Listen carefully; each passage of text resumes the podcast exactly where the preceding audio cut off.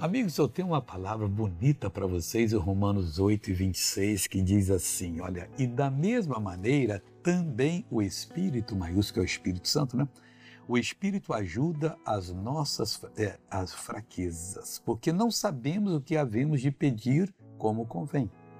Mas o mesmo Espírito, maiúsculo é o Espírito Santo, intercede por nós com gemidos inexprimíveis, que não se exprimem o importante aqui é que ele ajuda a nossa fraqueza. Você está fraco?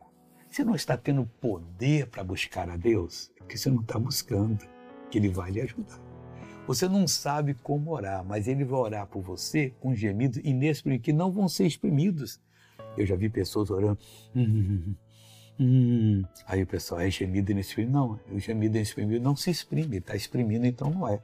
Isso é coisa espiritual. Mas você fica ligado que ele vai revelar, você assume e vai ser uma benção em nome de Jesus. Eu estou agora pronto para orar por você. Curve a cabeça e feche os olhos. Pai, eu oro por essa pessoa, intercedo por ela, eu abençoo essa pessoa, eu paraliso esse mal nessa vida e digo: mal saia em nome de Jesus.